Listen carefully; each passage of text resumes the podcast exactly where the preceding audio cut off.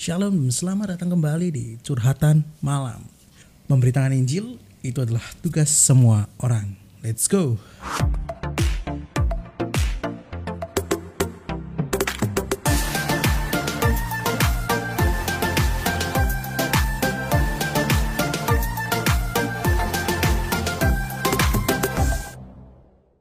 Curhatan malam hari ini kita berbicara tentang Bileam dan Balak Laspar.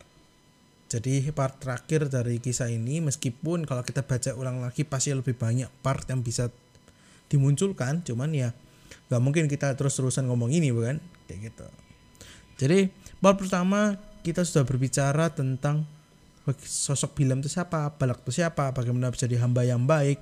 Terus part kedua kita belajar dari respon Bileam dan banyak banget rema-rema yang baru berkat-berkat rohani yang Tuhan singkapkan pada saat kita membahas ini. Dan part terakhir setelah keledainya itu disingkapkan sama Tuhan untuk bisa berbicara gitu kan dan lain-lain. Nah sekarang Balak posisinya dibawa sama Balak. Bileam dibawa, dibawa oleh Balak ke satu bukit. Bukit Baal namanya. Kayak gitu. Nah ini kok bilang cukup tinggi terbukti dari katanya yang di Alkitab ini pasal 22 ayat 30 eh sorry ayat 41 bagian kalimat kedua dari situ dilihatnya bagian yang paling ujung dari bangsa bangsa Israel. Tuh, jadi kelihatan berarti kelihatan kan bahwa bukitnya lumayan tinggi nih kan bisa melihat seluruh ujung Israel kayak gitu. Dan tujuannya itu supaya Baal Baal sama Balak itu bisa menyuruh Bileam untuk mengutuki bangsa Israel kayak gitu. Jadi kalau dari atas kan semuanya nih terkena nih kayak gitu. Kutukannya gitu ya ibaratnya. Nah, tapi Bileam berkata kayak gini. Dirikanlah lagi bagiku di sini tujuh mesbah dan siapkanlah bagiku di sini tujuh ekor lembu jantan dan tujuh ekor domba jantan. Balak melakukan seperti yang dikatakan Bileam. Maka Balak dan Bileam mempersembahkan seekor lembu jantan dan domba jantan di setiap di atas mesbah. Sesudah itu berkatalah bilang kepada Balak, berdirilah di samping korban bakaranmu. Tetapi aku ini hendak pergi. Tuhan memungkin mungkin Tuhan akan datang menemui aku. Dan perkataan apa pun dinyatakan kepadaku, akan kuberitahu kepadamu. Lalu pergilah ia kata suatu bukit yang gundul. Jadi di sini kita bisa di sini kita bisa lihat ya bahwa Biliam ini um, orang yang ngomongnya apa ya? Bukan apa ya lama uh, lama untuk berbicara terus banyak berpikir gitu juga enggak. Tapi dia itu lebih ke arah lama berbicara apa ya? Sebelum apa ya? Dia, dia itu nggak malah nggak berbicara sebelum Tuhan ngasih tahu. Karena mungkin bagi dia bahkan bagi dia ya ini satu um, satu yang sakral bagi dia.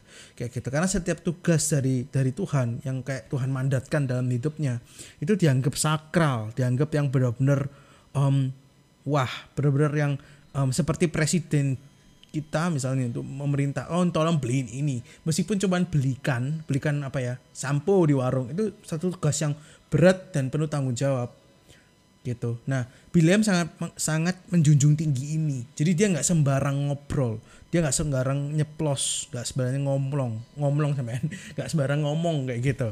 Jadi dia selalu berkomunikasi karena benar ini literally seperti kalau kalau kita ngomong uang ya kehilangan lima puluh ribu itu bahaya banget kayak gitu loh. Kalau dalam teller ya kayak gitu. Jadi benar-benar harus tepat benar kayak gitu. Makanya dia tuh apa ya selalu mengedepankan Tuhan dalam pekerjaannya. Nah dalam hidup kita juga sama.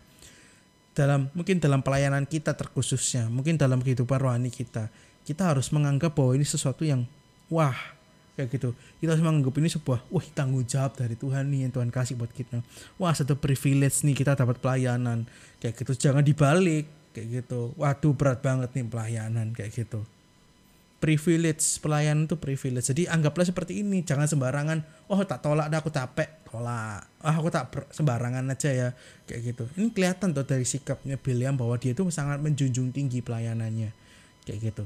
Sangat menjunjung tinggi siap tugas yang Tuhan kasihkan. Bahkan dia nggak berani ngambil cepet-cepet keputusannya. Kita kadang juga langsung aja meremehkan. Kadang kalian mungkin udah mentang mungkin kitanya sudah mentang-mentang sudah sering jam terbangnya banyak. Ah gak cocok dengan orang ini. Tolak pelayanan lagi capek tolak pelayanan. Emang seakan-akan kayak Tuhan butuh kita kayak gitu.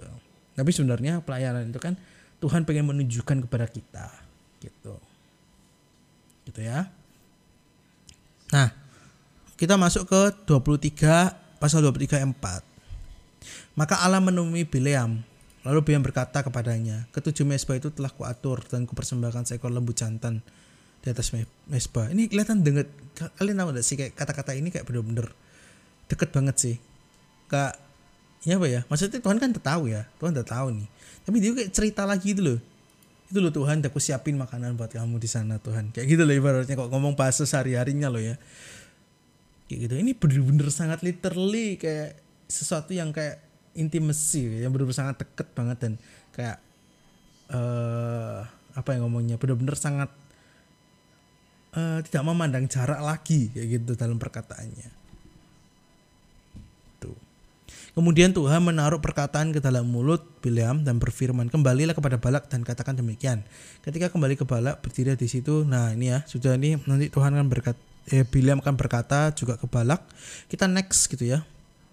Nah, tetapi Balak apa Balak ini masih menuntut untuk Bileam apa namanya uh, mengutuki bahasa Israel, jangan Tuhan tidak mau kayak gitu.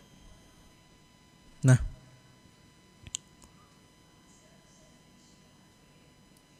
Jadi akhirnya si Biliam tuh mengatakan apa yang Tuhan katakan gitu kan. Tadi setelah bertemu dengan Tuhan lalu si Biliam ini lumayan marah gitu ya. Um, bukan marah sih tapi ya mungkin jengkel lah ya kalau dari dari bacaannya ya.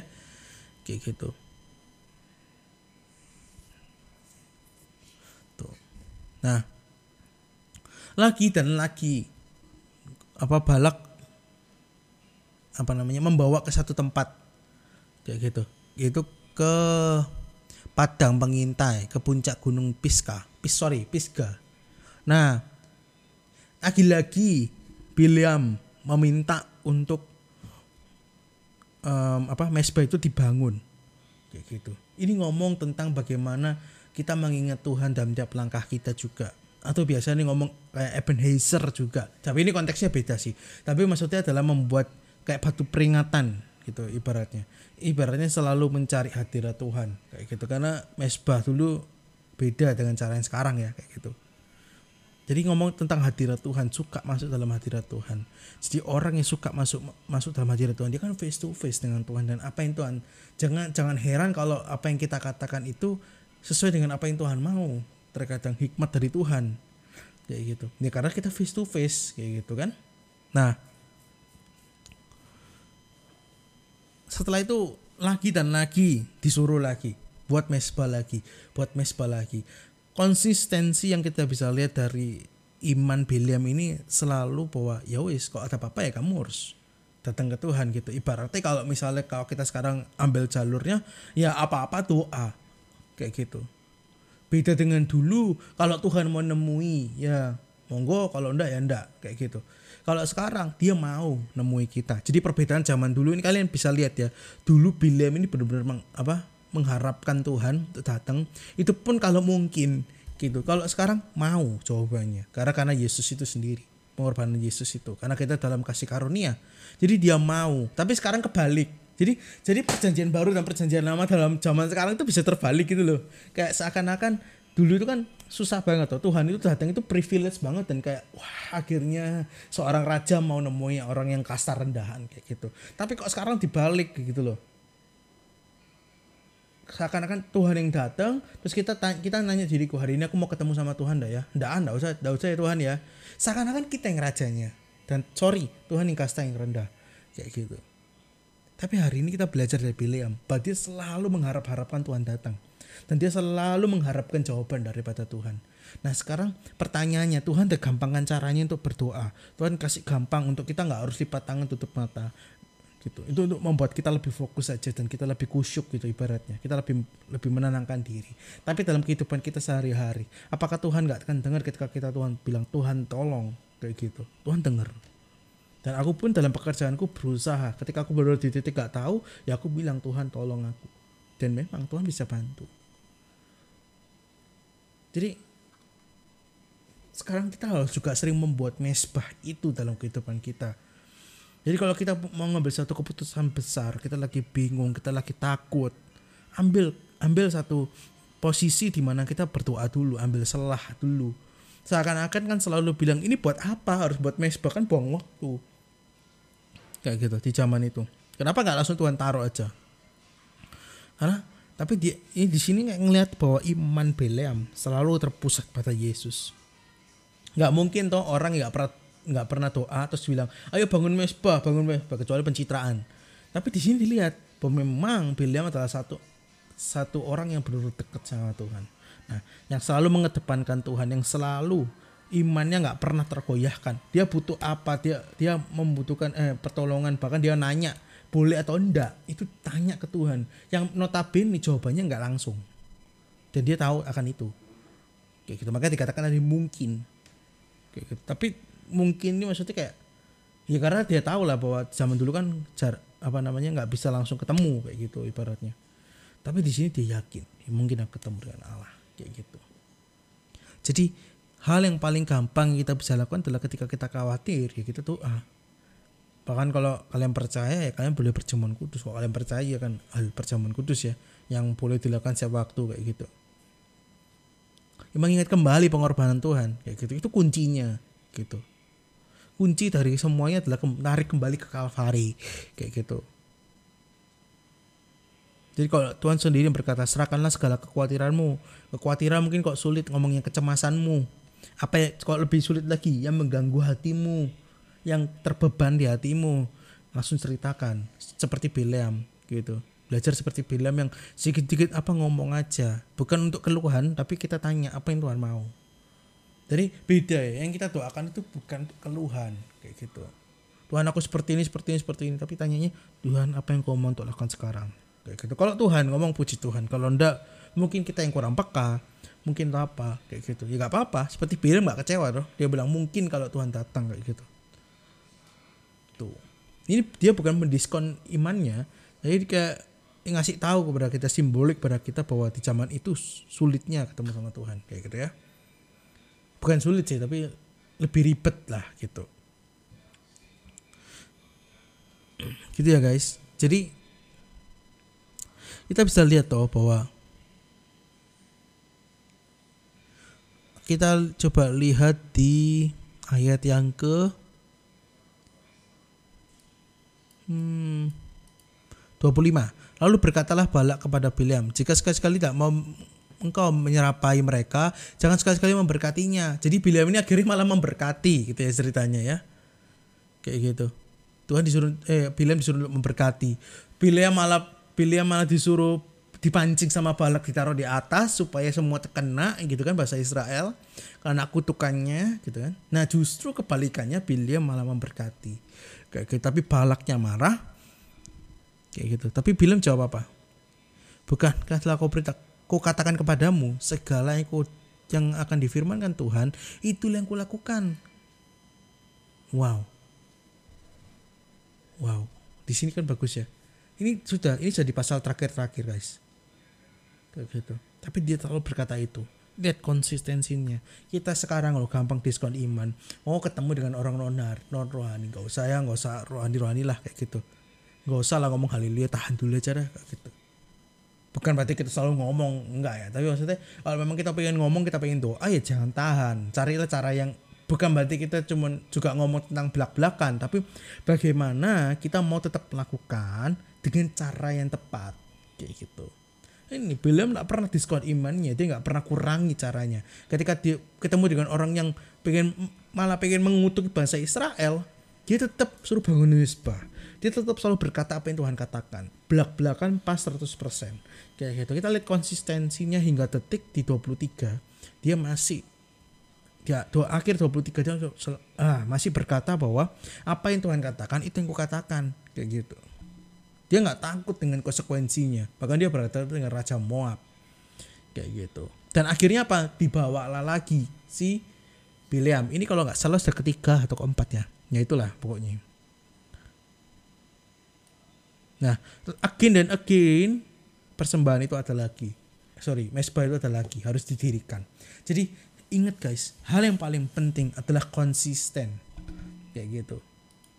Kedisiplinan itu penting kalau kita selalu cuma berkata uh, berjalan dengan memakai perasaan gak bisa ya. Kekristenan tuh bisa disandingkan dengan perasaan.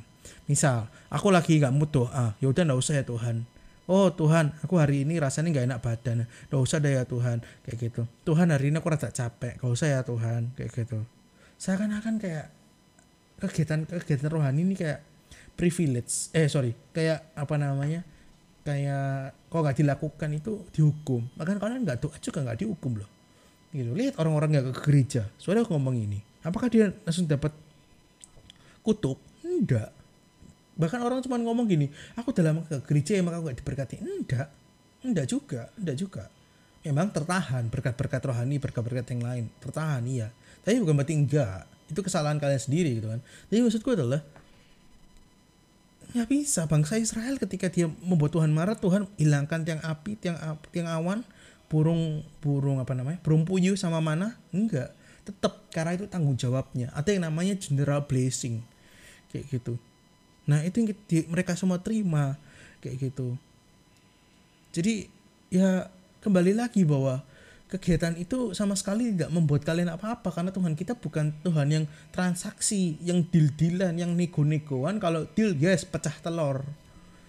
Kayak gitu. Dan Biliam tahu kan itu. Gitu. Dia melakukan semua ini, tahu alasannya kenapa. Kayak gitu. Kita juga gitu, konsisten melakukan firman, berjalan dengan firman, lu bukan pakai perasaan, tapi karena kebenaran. Karena kebenarannya, aku sudah diselamatkan, kebenarannya ini privilege buat aku kebenarannya. Ini satu aku bisa mengagumi. Jadi sebenarnya yang Tuhan mau adalah kita takut akan Tuhan. Atau bahasa yang aslinya sebenarnya kalau ditarik dari dari bahasa asli Grikanya itu tentang kagum hormat ya gitu. Kita tuh kagum dan hormat. Orang yang sungkan dengan Tuhan yang sudah mati demi kita. Wong kita aja loh dikasih makanan di gitu ya sama sama teman kita best friend kita misalnya. Emang kita nggak emang kita nggak akan bales kayak gitu. Itu sungkan ya aku nggak bales ya kayak gitu. Masa aku malah cuma terima nggak bales misalnya kayak gitu. Kan ada banyak orang yang berpikiran kayak gitu kan. Kayak gitu. Akhirnya apa? Bales. Karena apa? Sungkan. Sama. Jadi kita melakukan firman itu bukan karena sungkan. Eh sorry bukan karena ketentuan tapi sungkan. Bukan karena dihukum tapi sungkan. Karena dia baik banget sama kita. Gitu coba kalian ada satu yang kalian fans ya kalian fancy. Terus kalian bisa ngobrol semenit eh uh kalian akan manfaatin baik-baik kan? Ya gitu kalian akan sampai nggak tidur nggak tidur dan aku yakin soalnya aku lihat di TikTok pun juga begitu. Ada yang di clubhouse gitu. Eh apa ya namanya? Ya clubhouse juga ya itulah pokoknya. Itu senengnya minta ampun. Bahkan sampai berhari berjam-jam sampai malam. Kenapa? Karena asik ngomong sama orang yang kita kagumi. Kayak gitu. Sama wes. Sekarang kita diskon iman kita. Diskon kegiatan rohani kita dengan perasaan yang nggak bisa lah. Ya gitu. Dengan cuman untuk dituntut karena dituntut dia nggak bisa lah. Jadi ayo kita back to yang kebenaran ke back to basicnya. Yaitu kita melakukan semuanya itu karena Tuhan baik sama kita. Sebelum selesai kita doa dulu. Tuhan terima kasih buat hari ini. Kami boleh menyelesaikan tiga part tentang pilihan dan balak. Tuhan ajar kami untuk dari semua part ini kami bisa lakukan. Mungkin ada kami yang tertampar ada kami yang mungkin berubah jadi lebih baik Aku berdoa Tuhan supaya mereka benar-benar literally jadi orang yang lebih baik. Belajar dari kesalahan Biliam, belajar dari teladan Biliam. Supaya kami juga bisa menjadi Biliam bahkan lebih dari Biliam Tuhan.